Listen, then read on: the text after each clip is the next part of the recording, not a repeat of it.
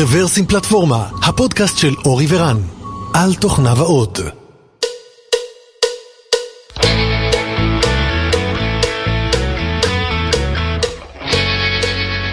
שלום, ברוכים הבאים לפודקאסט מספר 397 של רוורסים פלטפורמה, וזהו במפרס מספר 69.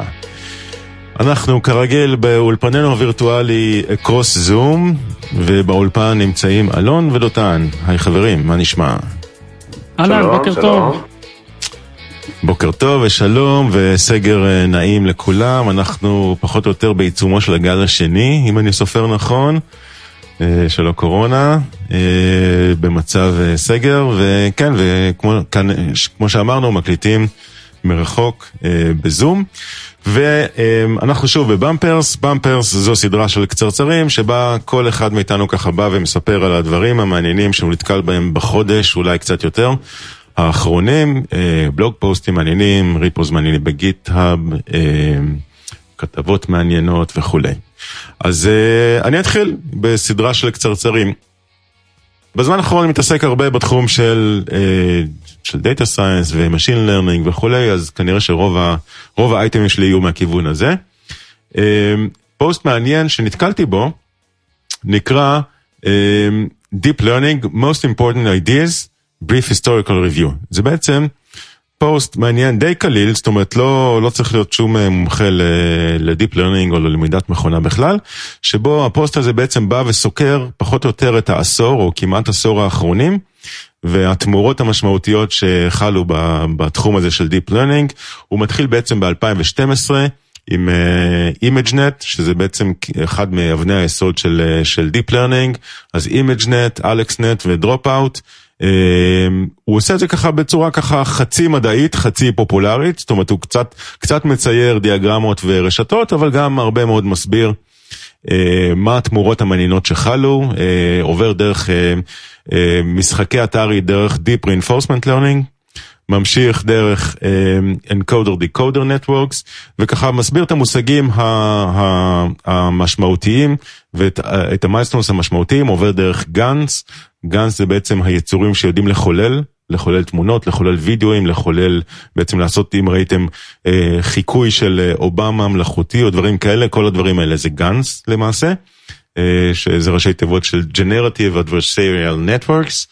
אה, ובסופו של דבר מסיים ב-2000 ו... אה, בוא נראה, 2020, הוא מתחיל לדבר על GPT 3, שזה בעצם החדשות החמות יחסית, אמנם לא לגמרי חדש, זה כבר עניין של כמה חודשים, אבל החדשות היחסית חמות אה, בתחום של עיבוד שפה, הבנת שפה טבעית ואפילו ג'נריישן של טקסטים. אחד מהמייסטונס המעניינים, אני חושב שקורו בזמן האחרון, זה שבעצם במגזין Nature אם אני לא טועה, או שאולי מגזין מדעי אחר, למעשה פורסמה כתבה, כתבה למעשה טור דעה, שאת כל הטור כתב GPT-3. זאת אומרת, את כל הטור כתב בוט, למעשה. אה, וזהו, מעניין, אה, הייתה שם התקדמות מאוד משמעותית, ופחות או יותר כל, כל קהילת ה-Machine Learning מדברת על GPT-3 ומה שהוא עשה בזמן האחרון. אז זהו, בלוג פוסט כזה מומלץ למי שככה רוצה לראות overview של מה קרה בתחום של Deep Learning. פחות או יותר בשמונה שנים האחרונות. אני מאוד נהניתי לקרוא את זה. ה-GPT 3 הזה, כן. אה, הוא די, אה, כאילו אנשים מדברים עליו שהוא פסיכי ברמות קיצוניות, שהוא ממש אה, עושה משימות יומיומיות אחרי שמלמדים אותו קצת. לי לא יצא לשחק איתו, אבל שמעתי אנשים עפים על הדבר הזה ברמה קיצונית. כן, כן, הוא, הוא מאוד מאוד מעניין. אה, יש שם אתגרים אה, הנדסיים מאוד מעניינים. אה, זו רשת שיש בה משהו כמו, אם אני זוכר נכון, 150 מיליארד פרמטרים. האתגרים הגדולים בלאמן רשתות כאלה זה מספר הפרמטרים שלהם. עכשיו ברשת ממוצעת, סתם אם אתם נגיד עושים איזושהי טיוטר או דברים כאלה, בדרך כלל מדובר על כמה עשרות, מאות, לפעמים אלפי פרמטרים. אה, ובאיזשהו שלב ה-CPU מתחיל להיחנק, אם אתם עובדים על GPU אז גם, גם זה, זאת אומרת מתישהו זה מתחיל ככה להיות קשה, אה, לפעמים מיליון פרמטרים, מיליארד פרמטרים זה כבר המון. פרמטרים זה יכול להיות, אה, זאת אומרת, מקדמים של, ה, של הניורונים או דברים כאלה. פה מדובר על, אם אני זוכר נכון, 150 מיליארד כאלה, וזה מספר כביר. אה, בקטנה, לא... כן, כן, אני לא זוכר אם זה 150 מיליארד, אולי 75 מיליארד, אבל הרבה, הרבה מאוד. וזהו, אז מעבר לאתגרים המדעיים, יש פה גם אתגרים הנדסיים מאוד מאוד מעניינים אה, שפתרו שם, אז מעבר לסיפור של ההצלחה, של, של בעצם של אה, הרשת הזו לייצר דברים אה, סינתטיים שנראים כמו דברים אמיתיים, בוא נאמר לעבור את מבחן דיורינג די בקלות, יש פה גם הישגים הנדסיים מאוד מעניינים. אז סיפור מעניין, כן. עוד בתחום דומה, נתקלתי בפוסט שמדבר על הנושא שנקרא רישיון Climate Strike. אה, רישיון, אה, נקרא לזה שביתת האקלים, אה, או מכת האקלים. תלוי איך מפרשים את זה. אז בעצם מדובר פה על רישיון תוכנה, רישיון כמו רישיונות קוד פתוח וכולי, אבל הרישיון הזה בעצם מדבר על זה שבתוכנה יהיה מותר להשתמש לכל דבר פרט לחיפוש נפט, או קריאת נפט, או קריאת משאבים באופן כללי. אמ, וזה בא מתוך כנראה איזושהי כוונה טובה של אה, שימור האקלים, אה, שימור כדור הארץ וכולי. אמ, ויש איזשהו אה, מין מסע כזה פומבי לבוא ולסחוף כמה שיותר ספריות משמעותיות לתוכם, בין השאר ספריות כמו נמפאי, פנדס, כלומר ספריות שמדעני נתונים רגילים להשתמש בהם ביום יום, וסביר להניח שאותם נקרא לזה מחפשי נפט, או חברות שמחפשות נפט, אה, משתמשות באותן ספריות, כי זה פשוט הכלים הכי סטנדרטיים שיש. עכשיו, אה, מצד אחד אנחנו רואים פה איזשהו ניסיון כאילו אה, לעשות טוב לכדור הארץ, זאת אומרת לבוא ולשמור על, ה, לשמור על הכדור, לשמור על האקלים, מצד שני, בואו נשים לב שזו אנטיתזה לכל הקונספט הזה של קוד פתוח. זאת אומרת, אתם יכולים, אם אתם באים ויוצרים ספרייה ואתם אומרים, אוקיי, סבבה, מותר להשתמש בה לאלף, בית, אבל לא לגימל, זה קצת נוגד את העיקרון של אה, חופש השימוש. אז אה, כן, זה יש פה איזושהי דילמה מעניינת. בינתיים הספריות האלה שהזכרתי לא בפנים, אבל יש איזשהו קמפיין ציבורי ש, שרץ בכיוון הזה, ואני חושב שזה מעניין, זאת אומרת, יש פה גם היבטים משפטיים מעניינים, ויש פה גם היבטים ככה חברתיים, תרבותיים מעניינים. כן, אתה מבין, אסור עם הספריות האלה להתעסק עם נפט, אבל הנמפאי והפנדז האלה, כמות ה-CPU בעולם שהן מריצות, וכמות כדור הארץ שמחממות, נראה לי יותר מכל הנפט. אז uh, גם זה משהו שאני חושב שזה קצת uh, הזוי, אבל uh, הרעיון, הרעיון מעניין. כן, כן. אבל היי, זה 2020, אז זה לא הדבר הכי מוזר שקרה השנה. כן, אה? כן, כן, אה, לגמרי, זאת אומרת, אני חושב, זה גם לא פעם ראשונה שאנחנו אה, כאנשי תוכנה אה, עומדים בפני שאלות מוסריות כאלה, או שאלות כלכליות כאלה. אבל זהו, זו דילמה מעניינת, רציתי להביא אותה. כן, יש את הקלאסיקה למי שלא מכיר, של JavaScript, שכש... קרוקפורד? קוראים לו? שהמציא את JavaScript בעשרה ימים אה, כתב ברישיון שאסור לך להשתמש בזה אה, to do no evil. ואז התחיל, אה, זה היה שם הרבה זמן, עד שאנשים אמרו, רגע, מה זה אומר לא להתעסק בדברים מרושעים? מה, איך אתה מגדיר רשע? וזה הפך להיות, אני זוכר בזמנו, איזושהי דרמה די גדולה. להחליט מה זה evil ומה לא. אמ, כן, גם אותו טיפוס, באמת שכחתי מה שמו, שהיה אחר כך מנכ"ל מוזילה, הוא היה שערורייתי, זאת אומרת, הוא עורר שערוריות בעוד כל מיני תחומים אחרים, שלא רק תוכנה, אם אני זוכר, הגישה שלו ל-LGTB, אה, בסופו של דבר הוא הודח מהמנכ"לות שלו בעקבות הדעות, ה, אה, אני חושב, לא כל כך פשרניות שלו. אבל זה כן, סיפור ל... אה, ותראה איפה מוזילה עכשיו. לא, זה לא, זה לא דאגלס קוקרוף, אה, זה לא הוא, אה, זה משהו לא אחר. לא, לא, זה דאגלס קוק, אה, נכון, קוקפורד. זה, כן. זה הבחור שכתב את... הוא ג'ייסון וכאלה. כן, כן, כן, כן. לא, זה מישהו אחר, אבל שכחתי את שמו כרגע. אוקיי, ליבהאנט. ליבהאנט זה בעצם אתר שהוא אוסף בצורה ככה יחסית יפה, ויזואלית, את כל האוסומים awesome Android, awesome Elixir, awesome iOS, awesome .NET, awesome Python, awesome Rust וכולי.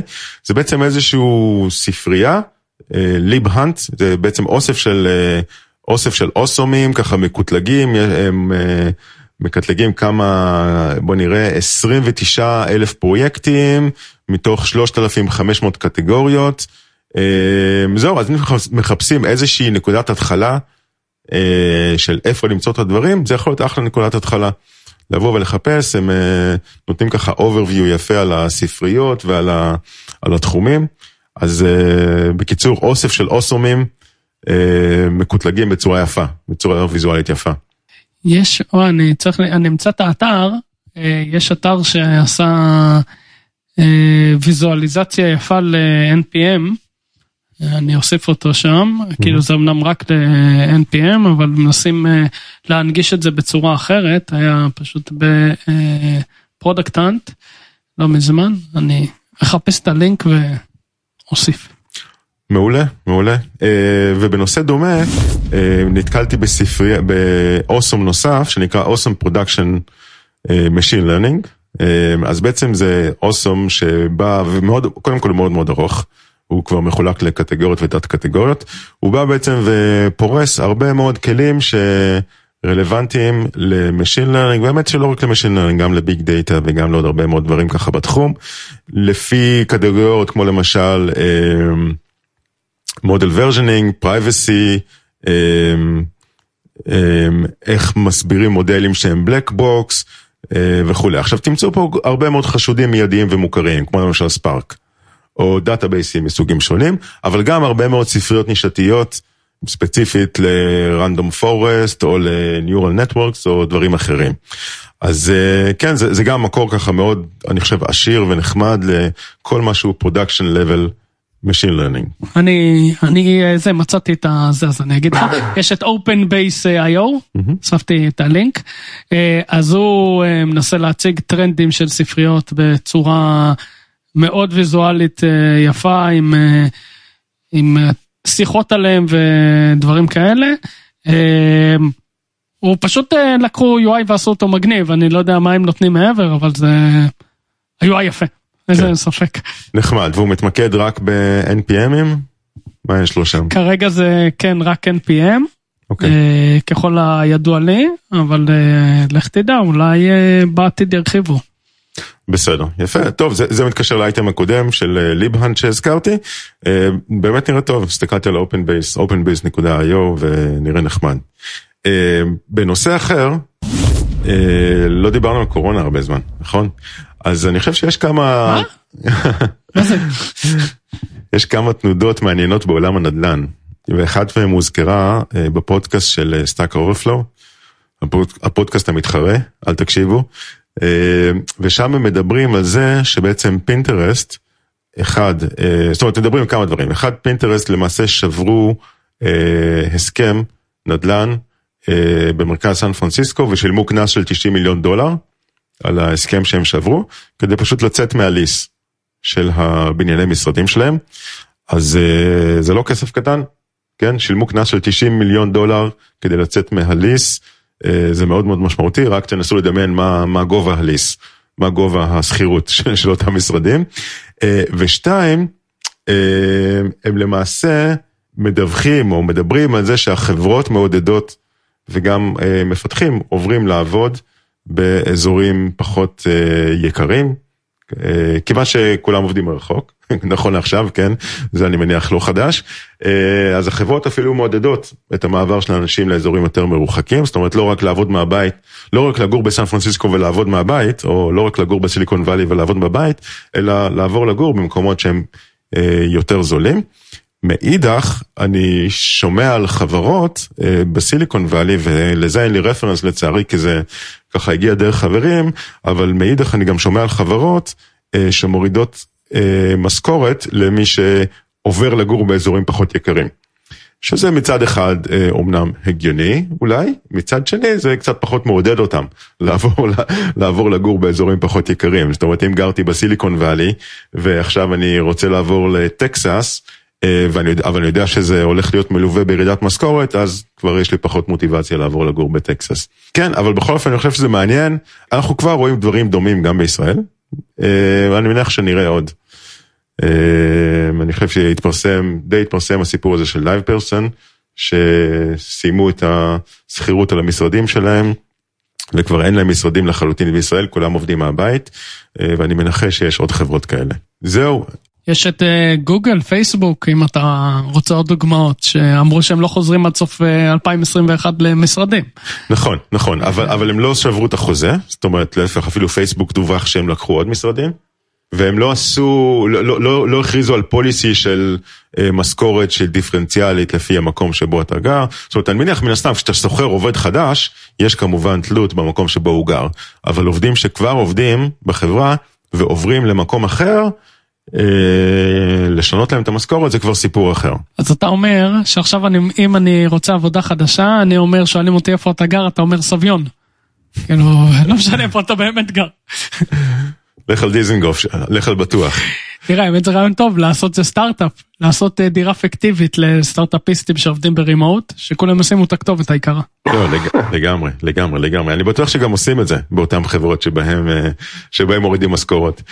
אה, כן, אבל, אבל אני אומר כאילו, זה אחד מה after effects, אני חושב, אולי קצת צפויים, מעניין מה נראה עוד, אבל אחד מה after effects של, של קורונה וכל הסיטואציה הזאת. נושא אחר שרציתי לדבר עליו, אה, אם אתם זוכרים, לפני בערך שנתיים מייקרוסופט אה, השקיע data center באוקיינוס, אוקיי? לקחה data center, שם אותו בתוך מכולה, אה, והשקיע אותו בתוך האוקיינוס, מתוך, בתור איזשהו פרויקט מחקרי, זאת אומרת, אני לא חושב שאתם יכול, הייתם יכולים ללכת ל Azure ולבחור את, ספציפית להריץ סרברים בתוך ה data center הזה. אה, זה היה פרויקט מחקרי, הם בעצם רצו לראות איך מחשבים עובדים לאורך זמן בתוך data center כזה, ועכשיו הם הוציאו אותו. הם בעצם שלפו את המכולה הזאת מתוך האוקיינוס ובדקו מה מצב המחשבים. Uh, אני חושב שה-workload שרץ שם זה איזשהו משהו אוטומטי, זאת אומרת, אני לא בטוח עד כמה באמת ה data center הזה היה, היה מחובר לעולם החיצוני. אני חושב, uh, אני לא בטוח, אבל אני חושב שבעצם הריצו שם איזשהו ככה מין סתם ככה, while אחד, זאת אומרת איזשהו משהו שיעסיק את ה-CPU שם, uh, אבל לא משהו משמעותי, לא משהו שבאמת עושה עבודה משמעותית. Uh, אבל עכשיו הם באו ובדקו מה מצב החומרה שם. אה, אז הם הוציאו ואמרו שבאמת מצב החומרה שם, קודם כל אה, הכל עדיין עובד, או לפחות הרוב עדיין עובד, זאת אומרת זה די הגיוני שחלק מהדברים יתקלקלו כי יש שחיקה, לפעמים דברים מתקלקלים. מה שכן, הם אמרו שבאופן יחסי אה, השחיקה שם היא פחותה. אה, ושאלו את אחד מהמנהלים של הפרויקט מה לדעתו, אה, מה לדעתו הסיבה לכך שהסיבה, שהשחיקה פחותה, אז הוא אמר גם הטמפרטורה מבוססת, גם הסביבה שעתירה בחנקן אם אני לא טועה, אה, ובין השאר הוא אמר אנשים פחות דופקים. על דברים. זאת אומרת, ב data center טיפוסי, אנשים פשוט הולכים ודופקים את הרגליים או את הדיסקים או את הדברים אה, במסדרונות, וככה מייצרים תקלות. שם, כיוון שלא היה אף אחד, אז הוא אומר, אה, והוא ציטט, and people not banging things around. זו הייתה אחת מהסיבות העיקריות שבגללם ה data center הזה עבד יחסית טוב. אה, זהו, חשבתי שזה מעבר לכל המדע, זה קצת משעשע לראות את הציטוט הזה, שאנשים פשוט פחות דופקים על דברים ולכן ה data center עובד יותר טוב. רגע, רגע, אמרת, אמרת Windows, Microsoft אה, בתוך מים, תן לנו רגע, קודם כל אמרת y 1, אני תרשה לי לתקן אותך, זה for, i 1, to, מינוס 1, next. ב Basic. ועכשיו אלון, אני רואה שאתה מחכה כבר הרבה זמן. הצחקת אותי מה Basic. לא ציפיתי לזה. בקיצור, אה, מה רץ שם, לינוקס או Windows בתוך הקונטיינר? או שהם לא אמרו או שלא קראתי, אבל אני לא זוכר. אה, כן, אבל בכל אופן כן, זאת אומרת הם כאילו בעיקר עשו בדיקת חומרה. זה העניין, זאת אומרת לראות איך כאילו חומרה שהיא unattended במשך שנתיים, מחזיקה מעמד ומצליחה אה, לדלבר. איזה 7 אחוז פחות תקלות או משהו כזה, אני לא זוכר את המספר. לא, לא, אני חושב שהם אמרו משהו משמעותי, אה, חמישית תקלות. זאת אומרת... אה, שביעית אולי, משהו כזה, זכרתי 7. כן, אוקיי. לא, משהו משמעותי, אבל מצד שני צריך לזכור שזה עומס סינתטי, זה לא עומס טיפוסי, ושוב, אין אנשים שם. אז, אז זה כנראה הגורם המשמעותי ביותר.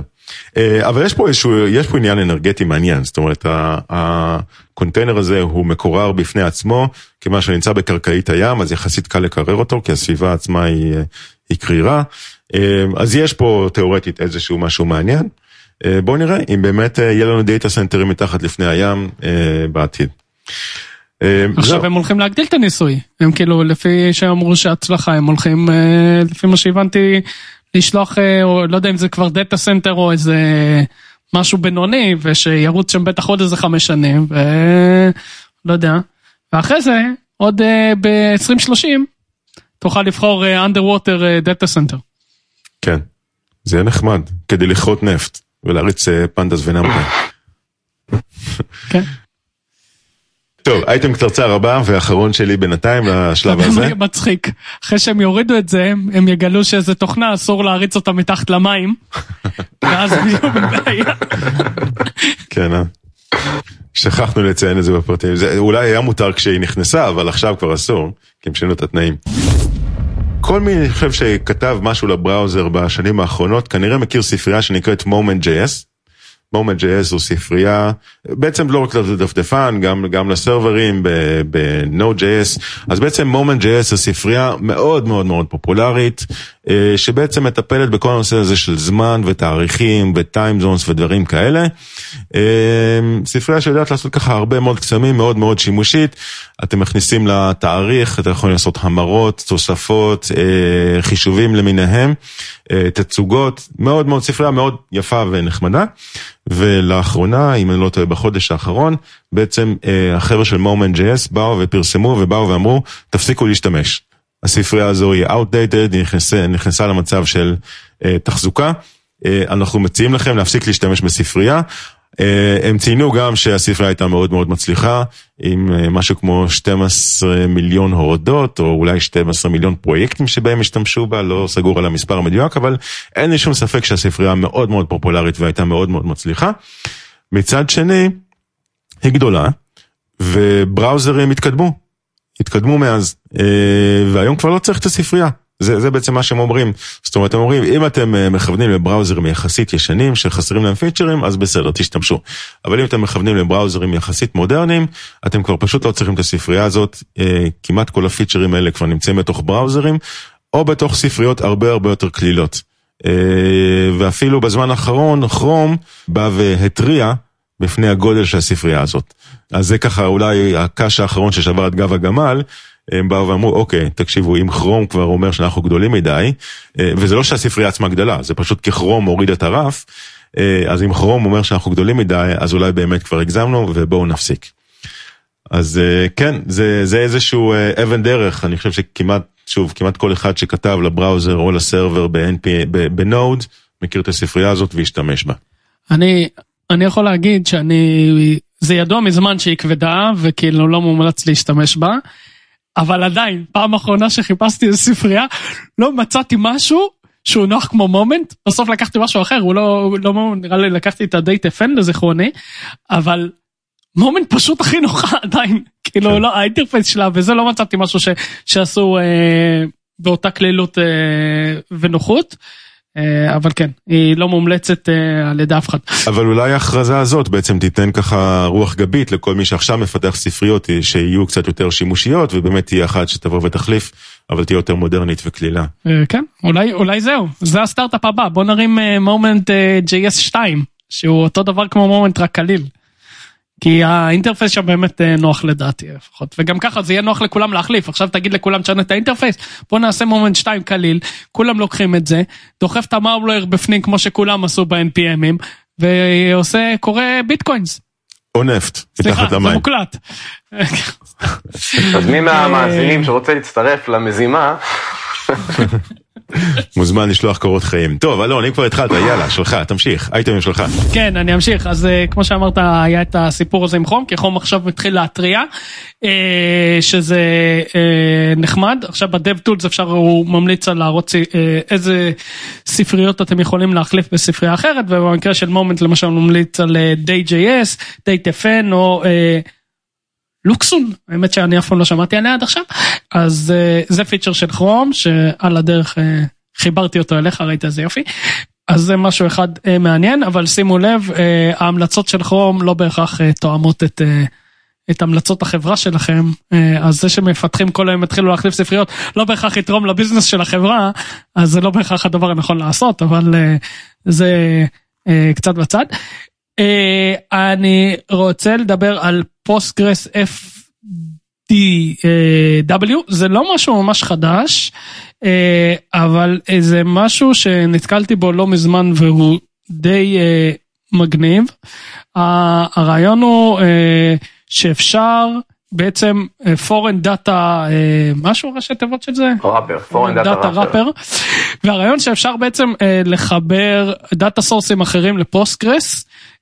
אפשר לחבר, יש דוגמאות, אפשר לחבר Redis או Mongo או דברים כאלה, ואז בעצם ממשיכים לעשות ממש את הג'וינים או הסלקטים דרך אותו Postgres. הדבר היותר שימושי בדרך כלל שאפשר לעשות איתו, זה לעשות מ Postgres בעצם לחבר אותו ל Postgres ים אחרים ואז בעצם מקבלים ממש sharding של NoSQL אמיתי שאתה עושה query במקום אחד ובאמת כולם מקבלים את זה. זה זה הופך את Postgres די ל... באמת ל one stop shop כזה הוא גם ככה היה כזה ועם ה document store והכל אבל לאחרונה אה, התחילו להיות לו יותר שימושים מ Postgres ל Postgres ופחות תיאורטי וזה באמת אה, התחיל להיות אה, מעניין אז אה, אולי יום אחד אה, ה Postgres גם נקרא לו NoSQL. אבל כן שם אחר דרך אגב לדבר הזה זאת אומרת זה מאוד דומה לקונספט של federation. אז זה כאילו מונחים דומים. אני, אני מניח שהשאלה הגדולה היא עד כמה זה performant כל הסיפור הזה. זאת אומרת, זה שברמה הטכנית הוא מסוגל ללכת לדאטאבייסים אחרים או ללכת לשארדים אחרים של Postgres ולעשות שאילתות זה, זה נחמד, זאת אומרת מבחינת שימושיות זה מאוד מאוד נחמד. אבל בדרך כלל מי שצריך את ה sharding הזה הוא גם צריך ביצועים מאוד טובים. כי, כי כנראה שיש לו הרבה דאטה והרבה לקוחות וכל זה, והשאלה באמת אם הביצועים פה הם במקום הנכון. אני לא מכיר, אבל... ואני אני יכול לשתף שעוד לפני שהיה Redash, ממש לפני המון שנים, הייתי צריך משהו דומה ל Redash, ומה שעשיתי זה לקחתי foreign data wrappers, כאילו בנוסף לפלאגין הזה יש ממש ecosystem שלם של מלא מלא מלא ראפרים שאפשר להשתמש בהם כמו פלאגינים. וחיברתי כל מיני data סורסים, אחד מה data סורסים היה Mongo למשל. ומה שעשיתי זה במקום שכאילו כן יש שם concern ל performance ופר פלאגין שאתה משתמש בו, מה שעשיתי זה materialize view ואיזשהו process שכל כמה זמן רפרש את הדאטה, אז בעצם אתה בא ל Postgres, אתה מקבל איזשהו view מכל ה data sources שאתה יכול לעשות עליו את כל הדברים שאתה יודע לעשות ב Postgres, ג'וינים, okay. מה שבא לך. אבל אז לא פתרת את בעיית ה scale, זאת אומרת פתרת את בעיית... נכון, לא, לא, זה לא משהו ש... בעיקר רציתי לעשות שאילתות מעל data סורסים, דאטאבייסים שונים, לא היה פתרונות כמו Redash בזמנו, וזה עבד ממש טוב. תכננתי לעשות את זה open source, זה כנראה קבור באחד הדיסקים שלי לפני איזה עשר שנים, כבר הספקתי לשכוח מזה. פלופי, אני זוכר את הפרויקט הזה אגב. כן? שעשית אותו, אני זוכר. זה היה ב Ruby כתוב לזיכרוני. נכון, ה refresh והזה זה היה ב Ruby, נכון. אתה מבין? אם לא היית בא עם הלינק הזה, בכלל הייתי זוכר שזה קיים ביקום. כן, אגב, הסיבה שזה, דיברתי עם מישהו שבגוגל, בגלל מספר בעיות שהיה לנו עם Google Cloud, הגענו, לא משנה, למי שמרכז את תחום ה Postgres ב Google Cloud, מישהו מאוד רציני, והוא אמר שהם משתמשים בזה ב high performance בין Postgres ל Postgres, אני לא יודע באיזה שימוש, של מה, מי, מו, אבל זה מעניין. לדעת ש... שזה כן ב production ב scale גבוה, אני שוב, הוא לא, לא מסר נתונים או דברים שהיה אסור לו, אז אני לא יכול, אין לי גם מה לשתף, אבל זה, בכל מקרה הוא אמר ששווה לבחון את זה, בגלל איזה בעיה שהייתה לנו, הוא אמר ששווה לבחון את זה מ Postgres ל Postgres, שהם משתמשים בזה במערכות production וזה מאוד מעניין. אז לקחת בחשבון. בטח יש להם מאחורי איזה Bigtable והכל נפתר. כן, בסוף מתחבר לאיזה משהו אחר. יש איזה מאמר נחמד של let's implement a bloom filter אז bloom filter זה מי שמכיר או לא זה איזשהו פילטר שנותן לך באופן מאוד יעיל אם משהו כבר נכנס לפילטר או לא נכנס לפילטר אם משהו קיים או לא קיים.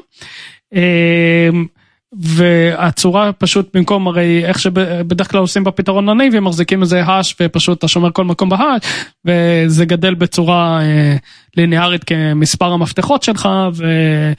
ולא ממש יעיל בהכרח לדברים ענקיים ובלום פילטר הוא פילטר שעובד בצורה אחרת שנותן בערך את אותו אפקט עם, עם טעות יש לו false negative לזיכרוני, אולי אני טועה. כן, כן. false negative. לא, סליחה, יש לו false positives, יש לו false positives. הוא אומר לך שמשהו לא... לא, הוא אומר לך שמשהו אה, אה, היה והוא בעצם עוד לא היה? זה מה שהוא אומר לך? או הפוך, לא זוכר. אה, טוב, צריך לבדוק את זה. אה, אבל יש פה מאמר חמוד של אה, איך לממש בלום פילטר. Uh, עכשיו זה לא חייבים לממש את זה מן הסתם כי אם לוקחים רדיס או כל מיני מערכות uh, כאלה אז כבר יש בפנים uh, את כל הסטאר uh, כוכב אז uh, כבר הכל שם בלום פילטר uh, או אלגוריתם דומה לבלום פילטר אבל one on one קצת להבין את זה זה ממש חמוד. יש לו false positive זאת אומרת הוא יכול להגיד לך שמשהו שהעיוור קיים בזמן שהוא לא באמת קיים. אבל אתה יכול לשלוט על זה באמצעות הגודל של הפילטר, זאת אומרת אתה יכול לשלוט על uh, כמות ה-false positives באמצעות ה... כמה זיכרון אתה מקצה לו, או הגודל של הפילטר. כן, אבל אתה לא יכול להפוך את זה לנגטיב. לא. אתה כאילו, אתה... לא, לא, כן. הפולסים זה רק, רק false positives, תאורטית, ו... ואתה יכול לשלוט על כמות ה-false positives באמצעות הגדלה של, המרח... של הזיכרון שבו אתה משתמש. טוב, אה, בוא נמשיך הלאה, דיברת על אה, Mozilla, אז עושה רושם ש Firefox... rest in peace. האמת שזה היה לפני זה זה התחיל מאיזה שמועה ב-12 באוגוסט עוד שעל איזה טוויט של אה, אה, כל החבר'ה של Firefox הם, הם מחפשים עבודה והנה ה talent list. די סופה של תקופה אז מי שרוצה לפתח browser חדש יש יש talent pool גדול אפשר לקחת אותו. לא יודע האמת שלא עשה הרבה רעש לדעתי איכשהו יחסית כן, מת בשקט. קורא את ה thread וזה מאוד עצוב, אבל נראה ש Mozilla כאילו מתחסלת. יש פה כמה פרויקטים שהם dependencies אה, ופרויקטים אחרים. וזה פשוט... אה, אה, כן, Firefox עצמו, Servo, כאילו בעצם כל Firefox וה ecosystem שלו נעלם, שזה נעלם ממש בשקט, כאילו אולי בגלל קוביד, לא יודע למה, יחסית בשקט בעולם. אגב, Servo, אם אני זוכר נכון, זה הפרויקט, זה הפרויקט של Rust, זאת אומרת, זה הפרויקט שלשמו נכון. בנו את Rust. כן. זה בעצם נכון. המנוע, מנוע רינדור של, של Mozilla. מנוע רינדור החדש, שאולי עכשיו כבר נקבר. אה, כן, אבל זה Rust, כאילו אה, בעצם ראסט נולד לסרבו. אה, לכתוב את סרבו. אה, אז מעניין. אגב, אה, לא יודע אם זה ישפיע על הקהילה של ראסט, כי היא כבר אה, חיה בועטת ונושמת לבד, אבל אה, אולי זה כן ישפיע עליה קצת. אה, דותן אתה יותר בעניינים בדברים האלה. כן, אני. לא, אני מאמין ש... קודם כל החבר'ה שעבדו שם, הם אה, רובם אה, פוטרו כחלק מהאופטימיזציה של קוביד של מוזילה בסביבות אוגוסט. אני די בטוח שהם כבר אה, עלו על הרכבת הבאה, וזה רכבת הרבה יותר מוצלחת מאיפה שהם היו. אה, כן, שמע, מוזילה זה ארגון אה, שראיתי כבר לא מעט פרויקטים מתחסלים. אה, לא משנה מאיזה סיבה. לא, זה ארגון מפואר, ש... אבל שאיכשהו פרויקטים לא מצליחים שם. כאילו הוא לא, פר... הוא לא ארגון מוצלח, אבל אה, הוא מפואר. תמיד אמרתי שיש שם, אה, אני ראיתי לפחות בהיסטוריה שלי קבוצה של פרויקטים מצוינים, שהתחילו שם open source, שפשוט מתו, ואין לך מושג למה. לא יודע, נקווה לטוב, נקווה שכל החבר'ה האלה המשיכו הלאה למקומות טובים, שהם אה, יודעים לתת להם את האנרגיה שהם צריכים. אני מאמין שיהיה בסדר. בוא נמשיך הלאה. Kubernetes, אה, אז אה, דיברנו בעבר על אה, K9S, כל מי שעובד עם Kubernetes בוודאי מכיר. אז יש עוד כלי UI חמודים לאללה, יש את Lens ו Octant, זה כלי, זה קצת אה, אה, K9S על סטרואידים, אני משתמש ב Lens, זה ממש IDE כזה, הם קוראים, רושמים שזה IDE ל... ל Kubernetes, זה ממש נחמד, ויזואליזציה ממש ממש יפה, אפשר לראות שם מלא דברים, לעשות שם דברים בקליק, אה, לפתוח את הטרמינל, הכל מאותו מקום, ממש ממש חמוד, יפה, נוח. אה, אה, ו fancy מי שפחות אוהב את המסך השחור וחוץ מזה אה, שקורא את ה-CPU, ה-K9S, במיוחד שהוא משום מה מתנתק אה, כי נגמר ה session ל Kubernetes אז הוא די מת, ואיתו כל המחשב. אז הקיצר יש פה כלים אחרים מאוד מאוד חמודים מאוד נוח גישה שם ללוגים הכל באמת באמת אחלה כלים מי שעובד עם Kubernetes מומלץ אה, להסתכל לבדוק אותם. חייב לומר איזה משהו פה זה פשוט הזכיר לי שבוע שעבר או לפני שבועיים מצאו איזה פרצת אבטחה בוויב. זה add-on מאוד נחמד שאני אהבתי. איזשהו flow שמוביל אנשים לעשות לך malware לתוך ה cluster Kubernetes שלך, שזה בעצם אומר שצריך רגע לחשוב, כי אתה מקבל כלי לניהול ה cluster. ובכלי הזה הוא open source, יש בו איזשהו, לא יודע, טעימה של security כזו או אחרת, ואתה משתמש בזה, יכול להיות גם ב production cluster שלך. אז המרחק בין כלי שמנהל לך את ה production cluster לבין כלי כזה שהוא infected עם משהו שעושה לך שמות ב production cluster, הוא יכול להיות קצר. זה לא קיים למשל ב... באמזון או בגוגל, ששם אתה מקבל את כל הכלי ניהול שלך כחלק. כחלק מאיזשהו מישהו שנותן לך את, ה... את, ה... את התשתיות גם. זה כן, מסוכן. מצד שני, זה, זה לא משהו שאתה מריץ, זה משהו, כאילו, זה משהו שהוא מהמחשב שלך עושה את כל הקריאות. אז אלא אם כן יש משהו אה, בקוד עצמו כן, כן, כן. ששמו אה, במזיד, אה, אז אין לך, זה לא שאתה מתקין עכשיו משהו על, הקוב, על ה cluster ועכשיו הוא, אה, יש לזה לא, לא, vulnerability לא, חדש, נכון, הכל נכון, מהמחשב אז- שלך. בדיוק, אז הזווית שאני הסתכלתי זה, היי, יש פה איזשהו רעיון מעניין, יש לך כלי שמנהל לך את ה production שלך לצורך העניין, או מנהל לך סביבה מאוד יקרה לך, ויש מצב שכל מה שעשית זה קליקים להתקין, להריץ, ויאללה בוא נבדוק את זה.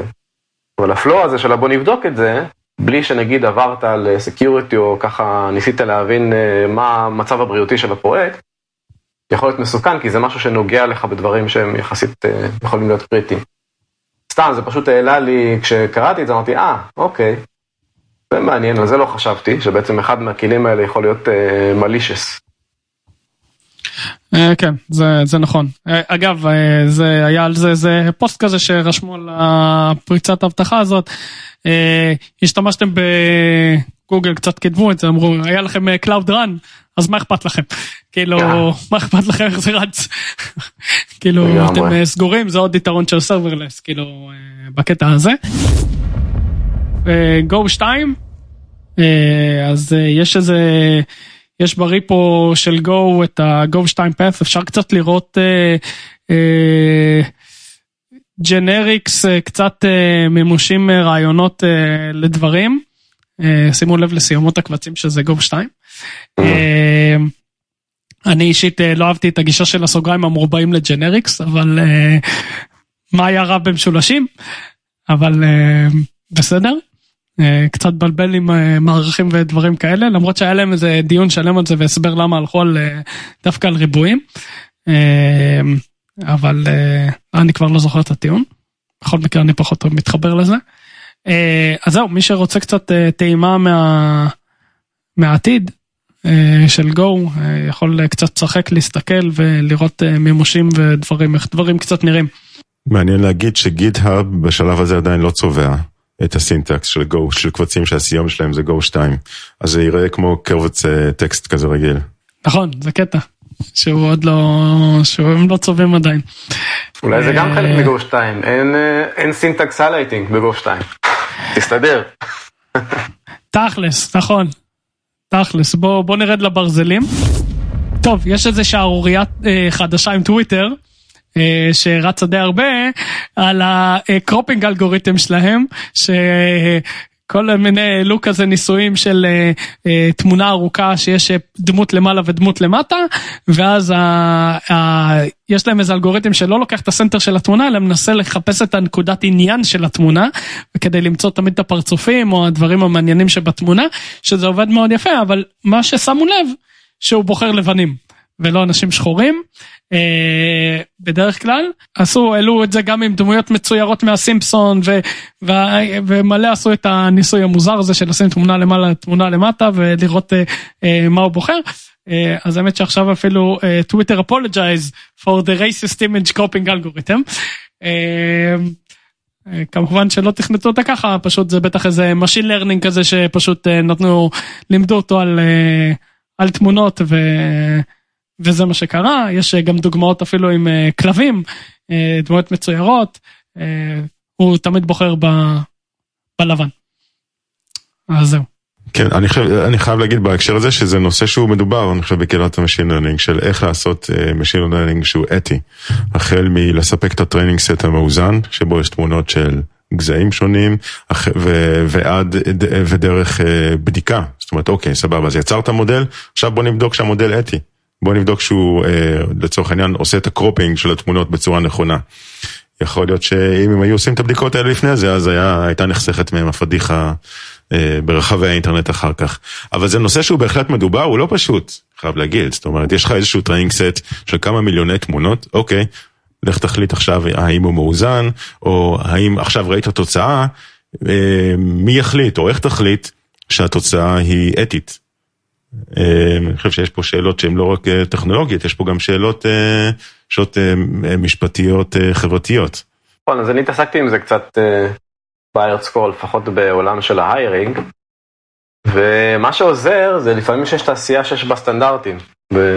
בארץ שבה אתה פועל גם יש סטנדרטים, אז למשל בהיירינג יש סטנדרט, הוא מאוד אה, מגושם, אבל הוא, הוא משהו שבגדול אומר את החברה הנתונה חייבת uh, לעשות היירינג uh, שהוא לא בייסט, ובסוף איזשהו uh, רבעון אתה בא ועושה איזשהו סקירה לפי, אתה יודע, כל הפרמטרים שאנשים uh, גזענים בהם.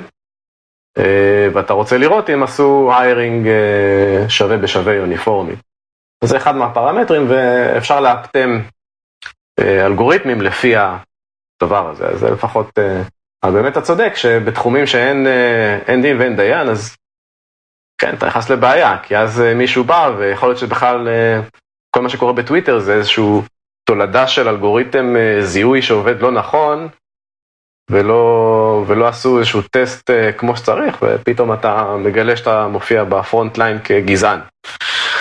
אבל כן, זה בסוף מישהו בטוויטר היה צריך לשים פוקוס על לא להיות גזענים, ומתוך זה להוציא את כל הפעולות ש, שנדרש, או לפחות לחשוב על זה. היה גם לגוגל את אותו סיפור לפני כמה שנים עם זה שזהו אישה שחורה כקוף או משהו בסגנון. נכון. אז זה גם כי לא היה להם ב training set מספיק אה, שחורים. אז אה, זה בעיה ידועה בתחום ה machine learning ואני, ואני חושב שהיא תיקח אותנו עוד הרבה הרבה שנים קדימה כי היה נורא קשה לבנות database אה, מאוזן כי תמיד משהו יהיה חסר בו. כן. אז... כן, אני, אני, זאת אומרת, אני, אנחנו ככל שאנחנו מכירים עוד תחומים, ככה אנחנו נתקלים בעוד סיפורים. אני גם מכיר סיפור של אה, מצלמות, אה, מצלמות של שוטרים, יש את המצלמות בגדים, מצלמה שנמצאת אה, אצל שוטר על הבגד, ובארצות הברית, כנראה שהמצלמות האלה ידעו להבדיל מצוין בין לבנים, ולא להבדיל כל כך טוב בין אפרו-אמריקאים. אז, אז נגיד, היו מזהים דמות אפרו-אמריקאית, ובטעות מזהים אותה כנגיד איזשהו פושע מוכר. אוקיי? כמישהו מה-database. אה, בגלל שלא היה להם מספיק training data, אז הם לא ידעו להבחין בין, אה, בין האחד לשני. לעומת זאת, אצל לבנים היה להם הרבה מאוד training data, אז הם ידעו לראות שאוקיי, הבן אדם הזה הוא לא נמצא במאגר. אה, אז ככה היו הרבה מעצרי שווא. כיוון שהמצלמות זיהו מישהו שהוא לכאורה נמצא במאגר של המבוקשים, אבל זה פשוט היה זיהוי לא נכון. כנראה אותו בעיה שיש לבני אדם. גם לבני אדם יש אותו בעיה בדיוק. לצערנו. כאילו ככל שהדורות מתקדמים אז ה-bias הזה נעלם מהעולם, אבל אה, כן. אמ, יכול להיות, יכול להיות, אבל אתה יודע, זאת אומרת, אתה מכיר את זה שאתה הולך לבנק ואתה מבקש משהו ואז אה, הבנקאית, בנקאי, בנקאית אומרים לכם, אה, אבל המחשב לא נותן לי. ואז כאילו זה האורקל, כאילו אם המחשב לא נותן סימן שזה בלתי אפשרי או סימן שזה לא כן. נכון, אתה יודע, אנשים כשהם באים לטכנולוגיה הם באים ואומרים אוקיי, אבל הטכנולוגיה קבעה ככה זה כאילו משמיים. האמת היא שזה לא משמיים, יש שם הרבה מאוד טעויות, אה, ואנחנו כ, כ, כמפתחים או כמדענים אה, צריכים אה, לבוא ולחשוב על הטעויות האלה ולנסות למנוע אותן. יש לי אחרון אחרון חביב, שילי דוד דב, מי שזוכר את לוגו הישן והטוב שרובנו למדנו איתו פעם לצייר, לתכנת או לתקוע את המחשב כי היינו נכנסים ללולה אינסופית ולא יודע מה היה קורה שם, אני לא זוכר כבר. אה, אז אותו דבר, רק וובי, אה, וזה אינטראקטיבי ברמה שמיד הדברים קורים, זה ממש נחמד. אז אפשר לקחת את הדוגמה ולהתחיל שם אפילו לשחק עם הכמות סיבוב וכמות ה... אה, אה, כאילו הצעדים ויוצאים צורות אה, מגניבות לחלוטין. אה, אז אה, ממש ממש ממש חמוד ואני חושב שזה אחלה נוסטלגיה ואחלה התחלה לתכנות. כן, ממש אהבתי. זה, זה נחמד. אני דרך אגב עשיתי, עשיתי קצת קוד מנקי בימים האחרונים עם, עם הבת שלי, היא בת שמונה, אז קוד מנקי הוא יחסית ידידותי, זו חברה ישראלית. יש שם יחסית הרבה עברית ועדיין קשה להם אנגלית. אז אני אגיד, אני חושב שעם דבר כזה היא עדיין לא תוכל להתמודד בגלל, בגלל האנגלית. אפילו בגלל ש... זאת אומרת, לא מדבר רק על ההסברים, לא מדבר רק על זה שהטיוטוריאל עצמו באנגלית, אלא השפה עצמה, שפת התכנות, היא, היא עצמה באנגלית. וזה משהו שלילדים קטנים יותר קשה לתפוס. אז אני דרך אגב מכיר... אנחנו בגיל הזה, עם דיסקטים, היינו כותבים את זה באנגלית בלי לדעת כלום להריץ פקודות, אז נראה לי שהם הסתדרו. היה לי, היה כאילו, היה לי כתוב כאילו עם ציורים. מה זה כאילו רייט זה זה היה כאילו מצויר על דף על פתק. בדיוק, כמו פעם. כן. מה זה יוצאים פה זקנים? לגמרי. עם עמנואלה הייתי מריץ את המחשב, כן, לא היה חשמל הרי אצלנו בכפר, אתם זוכרים, לא היה חשמל, היה עמנואלה. יאללה, דותן, שוט. כן, אז אני אתחיל, הולך לתת לכם כלי שאתם תלקקו את האצבעות, זה נקרא דלתא. לא עכשיו, אני לא אלקק את האצבעות עכשיו. זה נקרא דלתא, עכשיו, אני תמיד חיפשתי איזשהו diff viewer לגיט, לראות מה, מה המצב, כאילו איזה שינויים עשיתי וכולי. שהוא לא קופץ לי עכשיו מהטרמינל, לכל החיים בתוך הטרמינל. אני לא רוצה לקפוץ עכשיו שאיזה מסך יתפוצץ עליי עם איזשהו diff, אני צריך להבין מה קורה שם, לסגור את המסך הזה ולהמשיך הלאה. תמיד חיפשתי משהו שהוא בתוך ה-command line. אז עד שבוע שעבר השתמשתי באיזשהו תשלובת של איזשהו של סקריפט כזה שנקרא, כבר שכחתי איך, diff good, משהו כזה, לכולם יש אותו כבר היום. ואז מצאתי את הכלי הזה, שכתוב ב-Rust, ולא רק עושה מה שהסקריפט הזה עושה, אלא הרבה יותר. הוא אפילו עושה side by side, נותן שליטה על צבעים. בקיצור, אני עובד איתו, פשוט מושלם, ממש מושלם. אין, אין מה לחשוב בכלל, כאילו זה שורה אחת להחליף שם בקונפיגורציה, בתור ה-pager החדש שלך, והחיים נראים הרבה יותר טוב אחרי שמשתמשים בזה. תעבור ל-VS Code, יש שם את ה-diff שלהם שהוא פצצתי לגמרי, נו, אבל ה-diff שם הוא ליגה. אני עובד עם VS Code, אבל כשאני עובד עם גיט, אני איכשהו, יכול להיות שמישהו צריך לתת לי שתי סתירות כדי שאני אעשה גם את זה ב-VS Code, אבל כשאני עובד עם גיט, ואני ככה מסתכל על שינויים, מתכנן שינוי וכולי, אני תמיד בקומנד. אני חושב שאתה מפספס את זה שלהם, אני מוכן תמורת סכום סמלי לעשות לך הדרכה. אני אותו דבר דרך אגב, אני אותו דבר, זאת אומרת אני עובד עם IDEs בחלק מהמקרים, אני עובד גם עם VS Code לפעמים, אבל גיט תמיד רק מה-CLI. אני כאילו התרגלתי פשוט, פעם זה היה לא לצאת מהטרמינל, היום זה לא לצאת מה-VS Code. פשוט התרגלתי שהכל שם, ובסוף הוא נותן בהכל לדעתי פתרונות יותר טובים. אני אגיד לך מה, אני חושב שכל מה שמוביל אותי להשתמש בעכבר, או בטאצ'פד, אני מוותר עליו. אז נגיד ב-VS Code אני עובד עם Vim, וזה מרגיש לי אחד לאחד כמו Vim, בלי, באמת בלי שום פשרות. ברגע שאני צריך לעשות diff בתוך VS Code ולהתחיל להקליק בפנים וכל מיני כאלה, אז כנראה שיורד לי החשק. ואני אתן לזה ניסיון, נראה איך החוויה. שים שורטקאט, זה הכל, אבל סבבה. אז זהו, אז הכלי הבא מוביל אותי שוב פעם ל-command line, ושוב פעם ל-Git. אז הכלי command line של GitHub, אני מניח שהרבה מכירים, אבל לא יודע, אני הרבה זמן התחמקתי מלהשתמש בו, לא ראיתי, ש... לא אגיד שום תועלת, אבל לא ראיתי תועלת, כי בעצם ה-workflow שלי הוא כזה, שאם אני עושה פה git PR status או git issues, אני מקבל איזה 100-200 דברים בבת אחת. מה שכן התחלתי לעשות איתו זה לפתוח PRים. אז בעצם מתוך ברנץ' לפתוח PR, הפך להיות קל. זהו, ולמי שלא מכיר, אז כמובן תכירו. הפרויקט הבא נקרא קרוק. זה קצת לטעמי, בשבילי זה יותר, את האמת, מעניין לחפור ולראות איך עשו דברים. וזה file sharing service שהוא open source, וניתן להריץ אותו לוקאלית. כלומר, אם היום יש לכם איזשהו סוג של פרנואידיות, שאתם עושים file sharing ושמים file באיזשהו ספק צד שלישי, כל ה-WeShare-ים וכל הדברים האלה של העולם, ואתם מפחדים, אז עכשיו יש פרויקט שהוא open source, שאפשר לשלוח מנקודה לנקודה, אפשר להצפין דברים, יש לו, יש להם ככה פילוסופיה שלמה של הצפנה, וזהו, אז לאותם אנשים שאוהבים להרים לבד בארגון ולעשות איזשהו שיירינג בתוך הארגון, כי מטעמי פרנואידיות וסקיורטי, זה אחלה.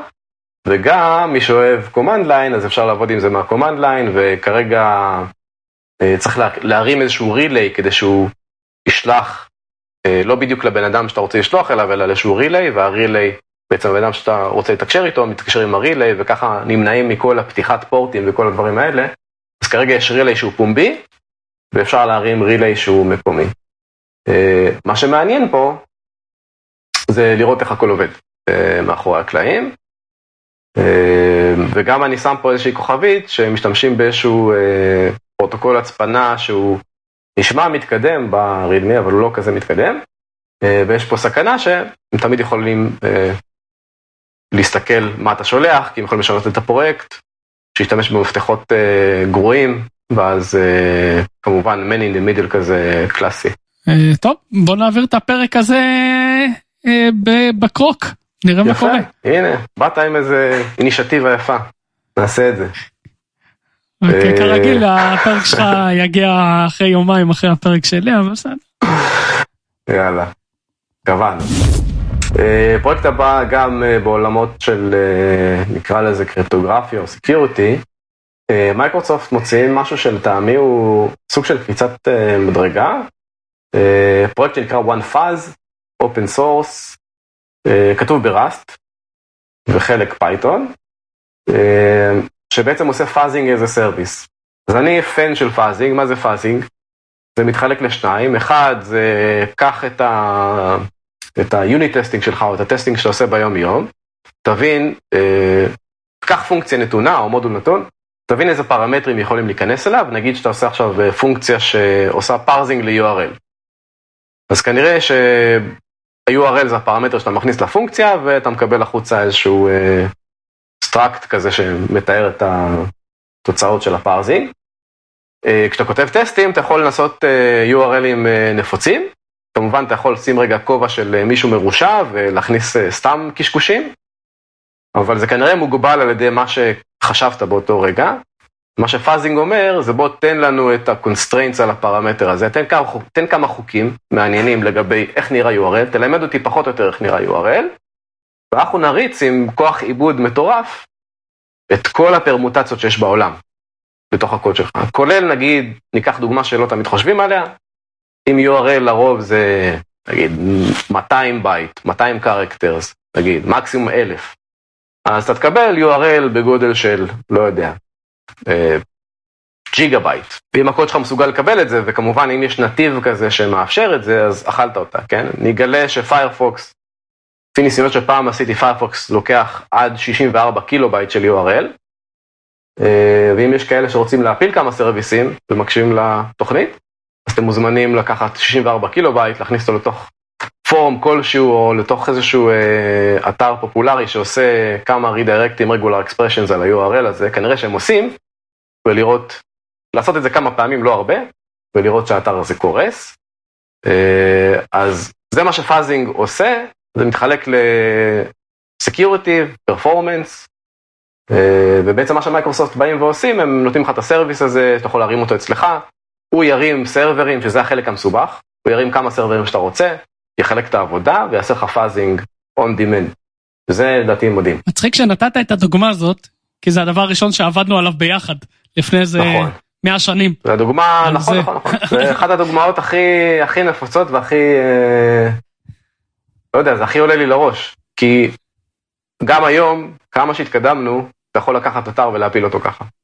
כי פשוט השתמשו באיזושהי ספרייה, לא יודע מה, אקספרס, או איזשהו אה, ראוטר שעושה regular expression, ואכלת אותה. אם אנחנו כבר בקטע של אה, נוסטלגיה ו- ודברים שעשינו פעם, אז אני גם נזכר שאחד הדברים הראשונים שעשיתי כשעבדתי ב-Microsoft לפני משהו כמו 20 שנה, זה בניתי fuzzer.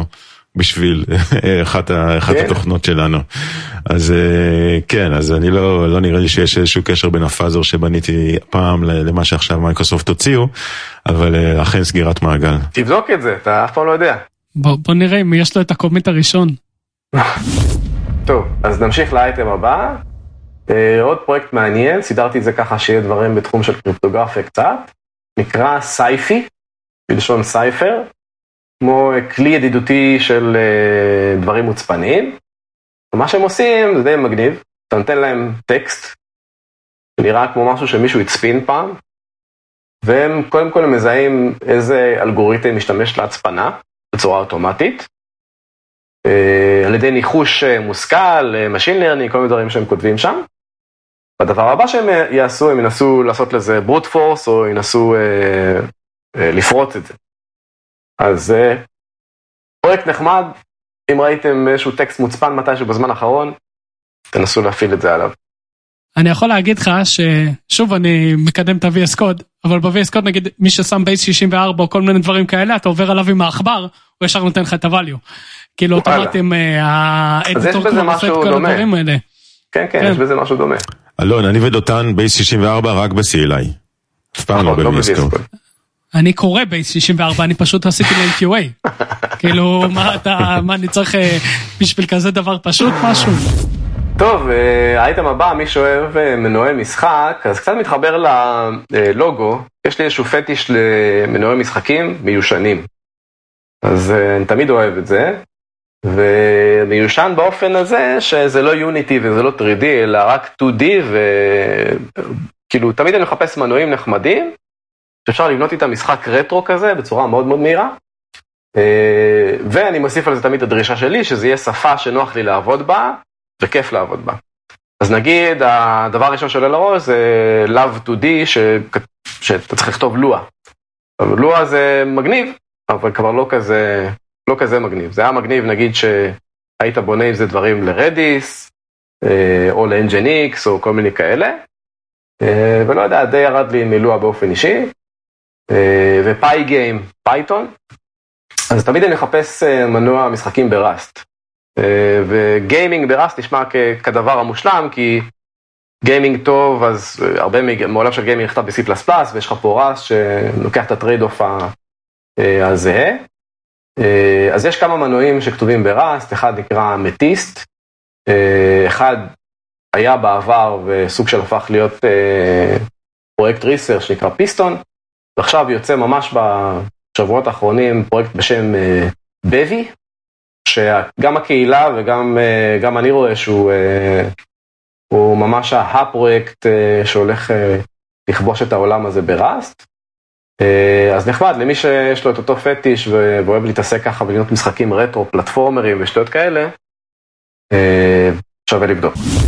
אם כבר דיברנו על VS Code, אז האייטם הבא נקרא VS Code Debug Visualizer.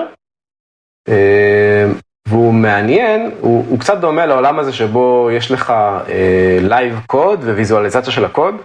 למשל, Apple אה, הוציאו את זה ב scratch pad שלהם, אז אתה יכול לכתוב קוד ולהזיז מנופים ופרמטרים בתוך הקוד. פה הם עשו את זה קצת יותר, אה, נקרא לזה programmer oriented. אתה בעצם לוקח את הקוד שלך, בתוכו אתה בונה איזושהי פונקציה שבונה, אה, נקרא לזה data structure שמייצג גרף. לפחות זה מה שמופיע פה בדוגמה, וה plugin הזה לוקח את הפונקציה ועושה ממנה ויזואליזציה, עושה ממנה גרף. אז בעצם יוצא שאם אתה, כמו בדוגמה פה, בונה linked list, אז אתה יכול לראות את הלינקד ליסט הזה נבנה בצורה, בצורה חיה, ואנימטיבית כזאת, כיפית כזאת. נחמד, ממש נחמד. אתה יכול, יש להם עוד דוגמאות על מערכים, ששם זה נראה שזה עובד out of the box כאילו. שנגיד 아, דוגמה למיון, אה, לא ניסיתי לשחק עם זה, אבל זה, זה באמת נראה מגניב ממש.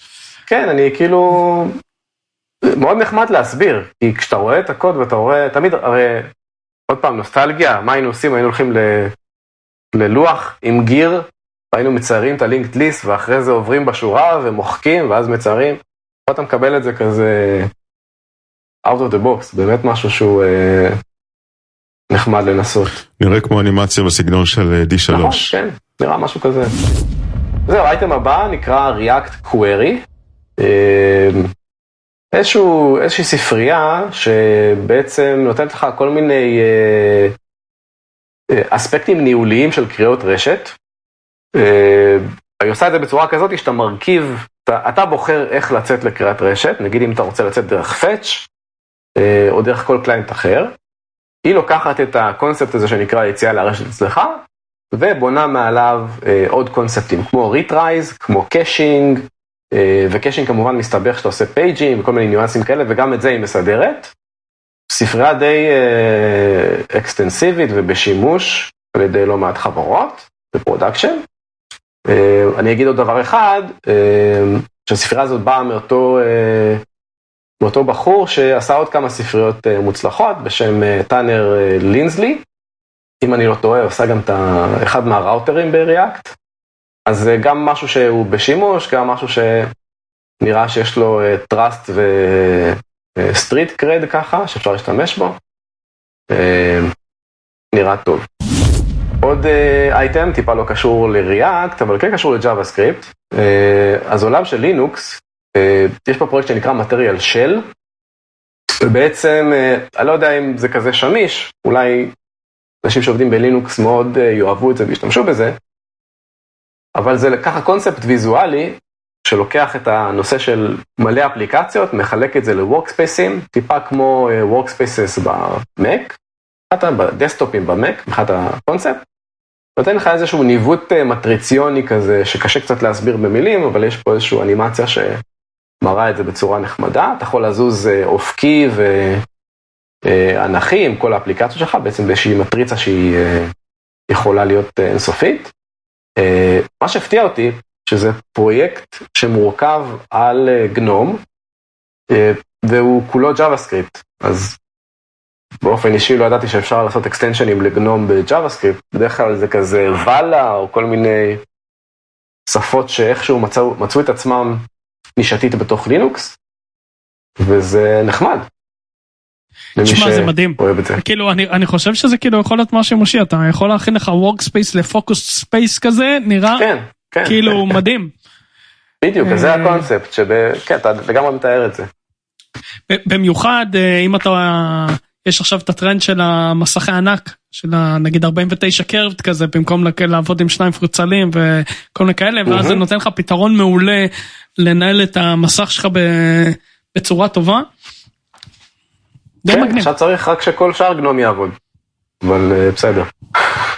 כן, ובטח זה נתקע באמצע ולא עובד טוב, ורק הדמו, לדמו היה להם קשה להקליט, אבל... כן, לא, אני סתם, אני סתם צוחק, אני יותר מתכוון לכל המהלומות האלה בעולם של אובונטו, גנום, מיר, כל הדברים האלה שקרו, קרסו, ואז כאילו פרויקטים שהתחילו ולא... ו...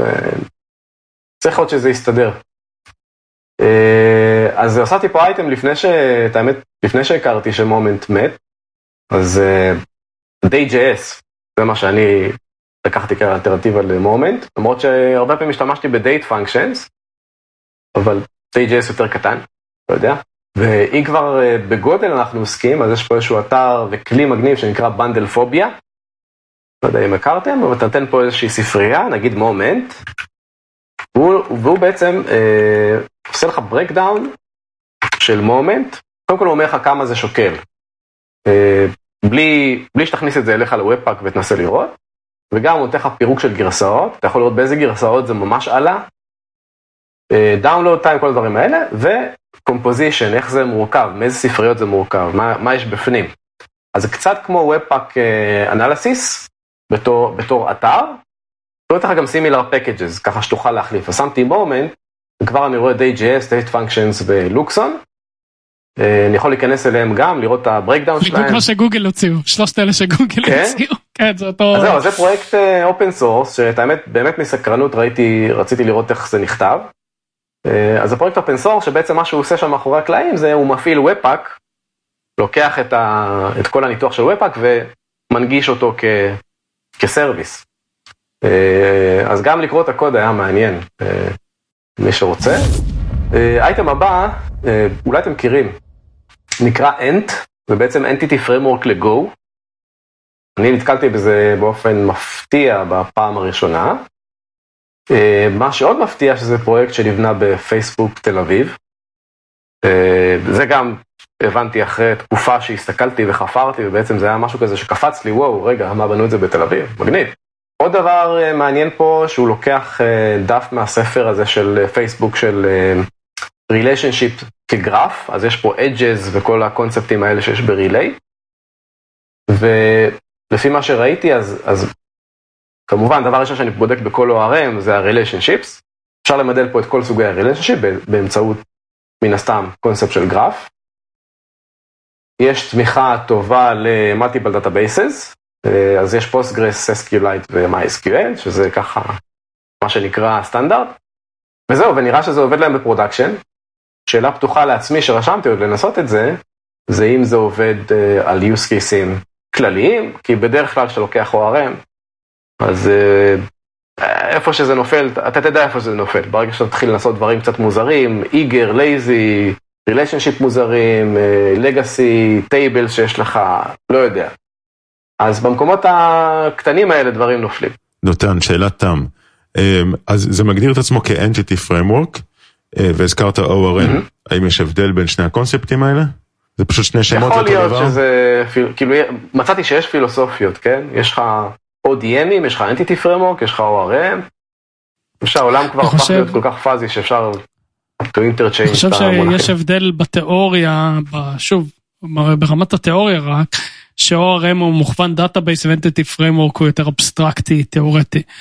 אבל אה, המימוש של entity framework בסוף הוא database אז אני אלא אם כן אני לא נתקלתי הדבר היחיד שאפשר להתייחס אליו כ entity framework זה מה שהיה פעם ב Microsoft dot net שהיה כן. את ה... אני חושב שעדיין יש את זה. אה, נכון, אה, כן, אבל לא נגעתי בזה הרבה שנים, אבל היה כאילו את ה... שהיית יכול לעשות query על objects, ושהם לא קשורים ל database, כאילו where וכל השפה הזאתי, ה LINQ, מה שהיה, אני לא יודע איך קוראים לזה כן. היום. אה, אז אותו דבר, אז היה entity framework, שאני חושב שזה באמת היה, אני חושב שהמקור הוא משם בכלל. שזה בעצם אתה באמת יכול לא, לעשות קשרים שהם כן. מנותקי database. יכול להיות, זה קצת... קצת להיות בלש מאיפה הגיעו המונחים, שזה מעניין. יכול להיות שברגע שאתה בעצם אה, נוגע בפרוביידרים שהם לא רלציוניים, נגיד יש לך Postgres, MySQL, SQLite, ופתאום יום אחד אתה מפתיע עם איזה MongoDB, אז אתה כבר לא יכול להיות Object Relational Mapper, למרות אתה כן יכול להיות, אתה יכול לבנות מודל רלציוני מעל MongoDB, אם אתה ממש, אה, ממש רוצה. ואתה יודע איך זה נגמר. אני אעצור פה. טוב. אמרת מונגו, אמרת, אתה יודע איפה, אתה יודע איפה הדאטה שלך היה, אתה לא יודע איפה עכשיו. כן, טוב, זה חובה, זה... לא משנה.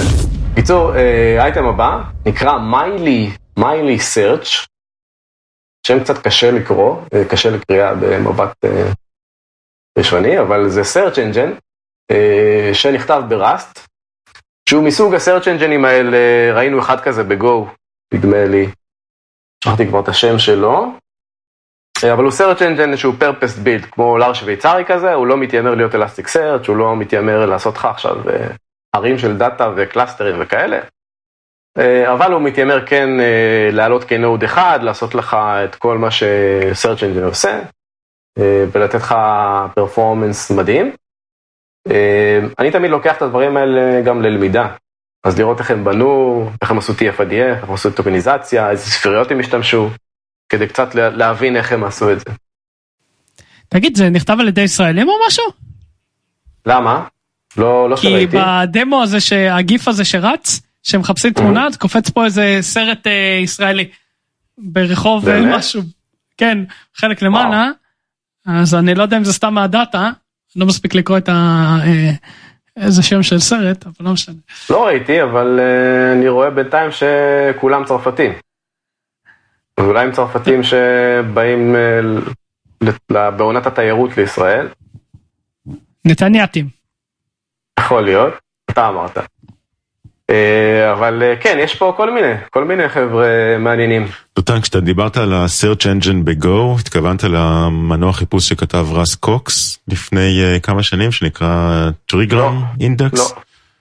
אני כבר שכחתי את השם של זה, אבל אה, זה היה, היה כלי נחמד כזה שאתה יכול להרים embedded. נגיד ויש לך service שאתה רוצה לעשות אינדקס בעצמך, ושה service הזה יעשה auto complete. זה אחד הפופולריים, לא זוכר את השם שלו, האמת. אוקיי. אוקיי, אז כבר אנחנו מדברים על Go, אז מצאתי רשימה שנקראת Ultimate Go, ובעיניי כל מה שנקרא Ultimate אז הוא חייב, חייב להיות Ultimate, חייב לציין אותו.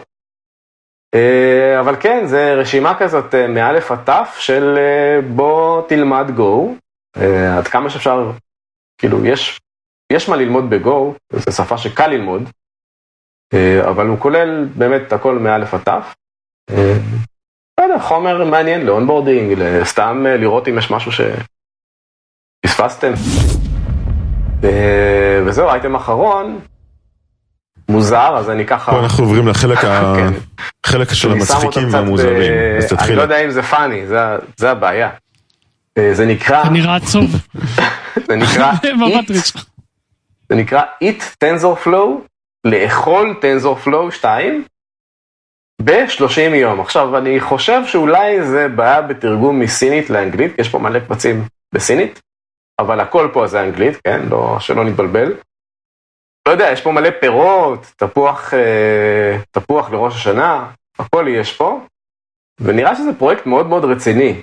כאילו, לפחות באופן דידקטי, כאילו, הכל פה מסודר לפי ימים וקשיים, וכמה זמן אמור לקחת לך כל פרק, ו... אבל הוא חצי סינית. נראה... או יפנית, מה זה, איזה שפה תאילנד, מה זה השפה הזאת? אני מאמין שסינית, אבל uh, הכל נכתב, כאילו הכל באנגלית, אמנם הקבצ... יש חלק מהקבצים שהם לא, uh, בסינית. לא, הכותרות, ו... הכותרות הן בשפה הזאת, אבל אני אעשה טובה למען הציבור, אני אשים את זה ב... שזה, ה... שזה התמונה.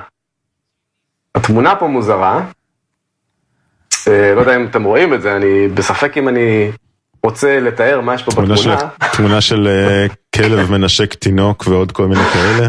אז, uh, אז זהו, בקיצור, uh, לא יודע, אי אפשר להסביר את זה, צריך להיכנס ולראות. זה, זה נראה לי עניין, זה, זה, אני חושב שזה רציני, זאת לפי הכותרות, זה באמת איזשהו טיוטוריאל כזה של 30 יום של איך ללמוד TensorFlow 2. אה, עם הרבה מאוד קרקטר אה, מסביב, עם הרבה מאוד כאילו אה, דברים צבעוניים וזה, אז כנראה בגלל זה לא, כמו התמונה הזאת שהזכרת ויש פה עוד כל מיני דוגמאות מילוליות, אבל נראה לי שבגדול כן, זאת אומרת זה איזשהו טיוטוריאל לטרנסופלו 2, שהוא כנראה רציני וככל הנראה מתורגם מסינית לאנגלית, אז בגלל זה זה גם נראה קצת מוזר. כן, הוא נראה בסדר בסך הכל, כאילו יש פה קצת סינית, אבל בקטנה. רק הכותרות בסינית כזה, והשמות של הקבצים, חוץ מזה זה אנגלית. אפשר להסתדר, אתה אומר. לא, לא, האמת היא שאני נכנס גם, אני נכנס גם לחלק מהקבצים, חלק מהקבצים הם ממש סינית. זאת אומרת, לא יזיק לך לדעת קודם כל מנדרינית לפני שאתה לומד טנסופלור אה, 2, כדי באמת לעבור את הטוטוריאל הזה בהצלחה, אבל לא הכל פה באמת באנגלית, יש פה הרבה הרבה מאוד ב... סינית, בהחלט. אז למי שעדיין מתעקש ללמוד מה repo הזה, אז ללכת ל table of contents, שם זה באנגלית.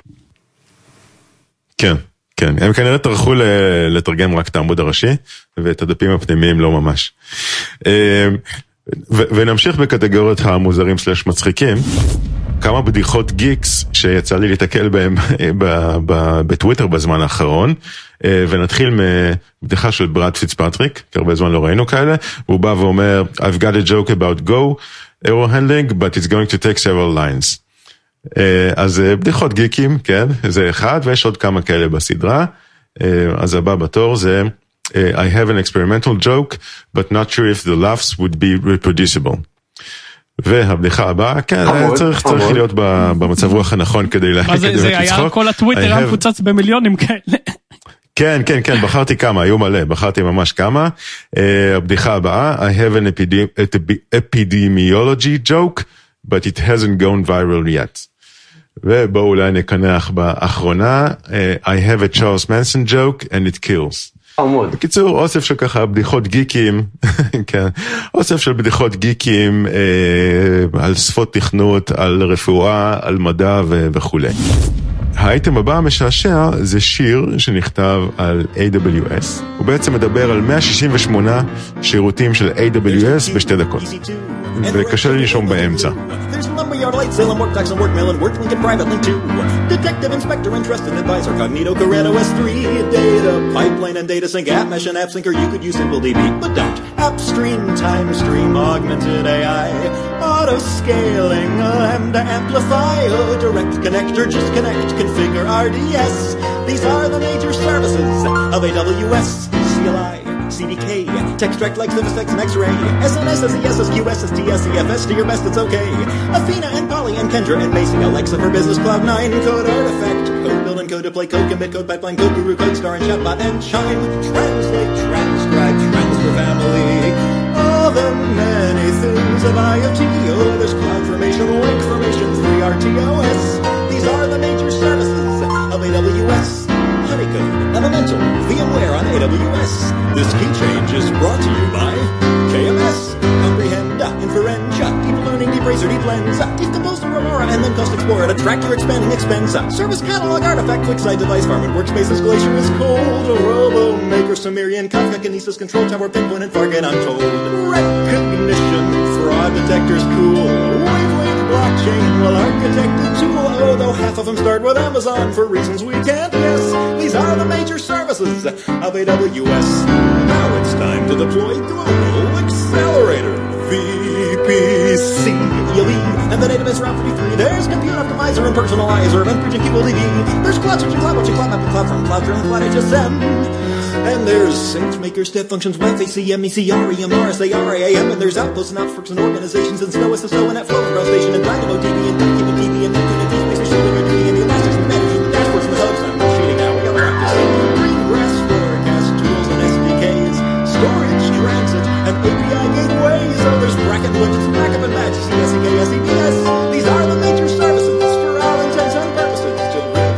verse, that is, AWS. האייטם הבא, שגם פה אני חייב להגיד שהוא לא ברור האם הוא מצחיק או מוזר, זה אה, repo ב GitHub שנקרא My First Calculator ב Python, אה, ובגדול זה קובץ בין כמה וואו. אלפי שורות, אני לא יודע כמה, זה לא נטען לי עדיין, אה, שמממש קלקולטור ב Python. ובגדול זה הוא בא ואומר אוקיי זה קלקולטור שכרגע מממש רק אה, מספר פעולות אה, קטן של אה, פלוס אה, מינוס כפול אה, ועבור כל אה, operand נגיד אם ה operand הראשון הוא 0 וה operand השני הוא 1 אז יש if. אז if, oh my god. if אה, ה input זה 0 פלוס 1 תעשה output 1 if, if, if ה input זה 0 פלוס 2 תעשה output 2. אתה יודע מה יהיה מעניין? איפה ה source ש generate את זה? כאילו זה מה שמעניין אותי. לגמרי.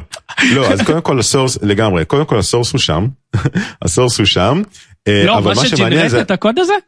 כן, כן, כן? כן, אה. הוא נמצא ליד, הוא נמצא ליד, אבל מה שמעניין זה הסיפור, למה הוא בכלל עשה את זה. אוקיי? כאילו, למה הוא בכלל בחר ככה להעביר את הזמן שלו אה, בשעמום ולכתוב את הקלקולטור הזה, אז הוא בא ואומר, אוקיי, זה סיפור אמיתי. זאת אומרת, אה, סטודנטים קיבלו מטלה, חבר שלי או מישהו שאני מכיר, קיבל מטלה לכתוב קלקולטור ועבד איזה ימים, לילות, ימים הלילות, הגיע בסופו של דבר ככה טרוט עיניים לה, אה, להגשה. ואמר, אה, אוקיי, סיימתי, איפה אתם הייתם כל הזמן הזה? וכשהוא הגיש את העבודה שלו, אז הבינו מה הוא בעצם עשה, הוא כתב את כל הסיפור הזה באופן אה, לגמרי ידני. אז זה איזשהו מחווה. אה, לאותו, לאותה אפיזודה מעניינת שהייתה לו באוניברסיטה של סטודנט שבעצם הלך וככה אכן מימש קלקולטור אה, כמשימה, משימה יש לימודית. גם שם do מעניין, שאומר תגרום לזה לעבוד גם לכל המספרים העשרוניים. כן, לכל, לכל ה floats, כן. כן, לגמרי, לגמרי. אה, טוב, אלון, שלך? אה, כן, אז אה, סתם איזה טוויט אה, משעשע אה, שהתחילו לרוץ על alternative אה, ל- לכתוב קוד עם emojis, אז הציעו איך להחליף אה, כל סימן, נגיד אה, ב-if, else, try, catch, אה, כל מיני דברים להחליף אותם ב emojis, אה, וזה אה, משעשע. חמוד. אז אה, כן, אז פשוט אה, זה בקטע כזה שנהיה טרנד אה, לעשות הרבה emojis, כי אנחנו הרי כמובן עולם אנחנו אוהבים ללכת אחורה, ומה שזה זה- מחבר זה להגיד מוג'י. נציין רק שהמשתמש בטוויטר שפרסם את זה, השם משתמש שלו נקרא leftpad, וזה כמובן מזכיר לנו את leftpad ההיסטורי, מעניין, אני מניח שבגלל זה הוא בחר את השם הזה כמחווה לאותה ספרייה. כן, אז... אז בהמשך של זה יש uh, את גיט מוג'י, an emoji guide for your commit messages, שזה בעצם להפוך את הקומיטים שלך ליותר ברורים בעזרת emojis, שתוסיף כל מיני נגיד ברק ל performance improvement, fire ל-remove code, באג, אייקון של באג ל bug fix, up, arrow down, לא, if dependencies, להוסיף. אה, refactoring, אז recycle, הקיצר מלא מלא מלא מלא מלא, poop ל bad code that needs to improve, בקיצור, ספרייה שלמה והרעיון הוא שתוסיפו את זה ל commit message ואז אנשים יתרגלו ויהיה להם יותר ברור להבין מה רציתם עם, אה, בעזרת אימוג'י. יש כבר plugin כזה ל Visual Studio אלון שברגע שאתה עושה commit הוא מציע לך את האימוג'י הנכון? האמת זה רעיון משעשע, אני צריך להציע את זה, אני בטוח שיש מישהו שאני מכיר שיכתוב את זה. אה, אז, אה, אז זהו, כמו שאמרתי, העולם הולך אחורה.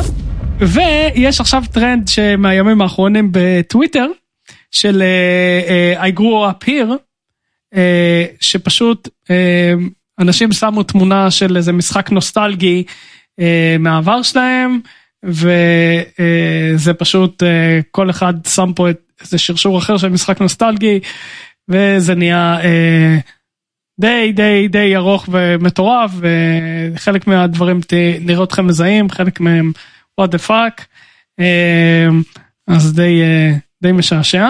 Mm, חמוד, וואו. כן, אז אצלנו בעבודה גם פשוט אה, התחילו את זה בסלק וזה גם היה אה, משעשע, הגרו בפיר. וכל אחד עשה, אז גם הגיע לפרד נראה לי הכי ארוך אי פעם שהיה לנו ב Slack של איזה לא יודע כמה, מאות תגובות. לא ראיתי פה פונג, אבל אני בטוח שיש את זה פה איפשהו. טוב, נחמד. אה, זהו. זהו, זה הכל, מעולה, יופי, תודה רבה חברים. אז אה, פה אנחנו אה, מסיימים. תודה שהייתם איתנו, וניפגש בפעם הבאה. ביי ביי. יאללה, ביי ביי.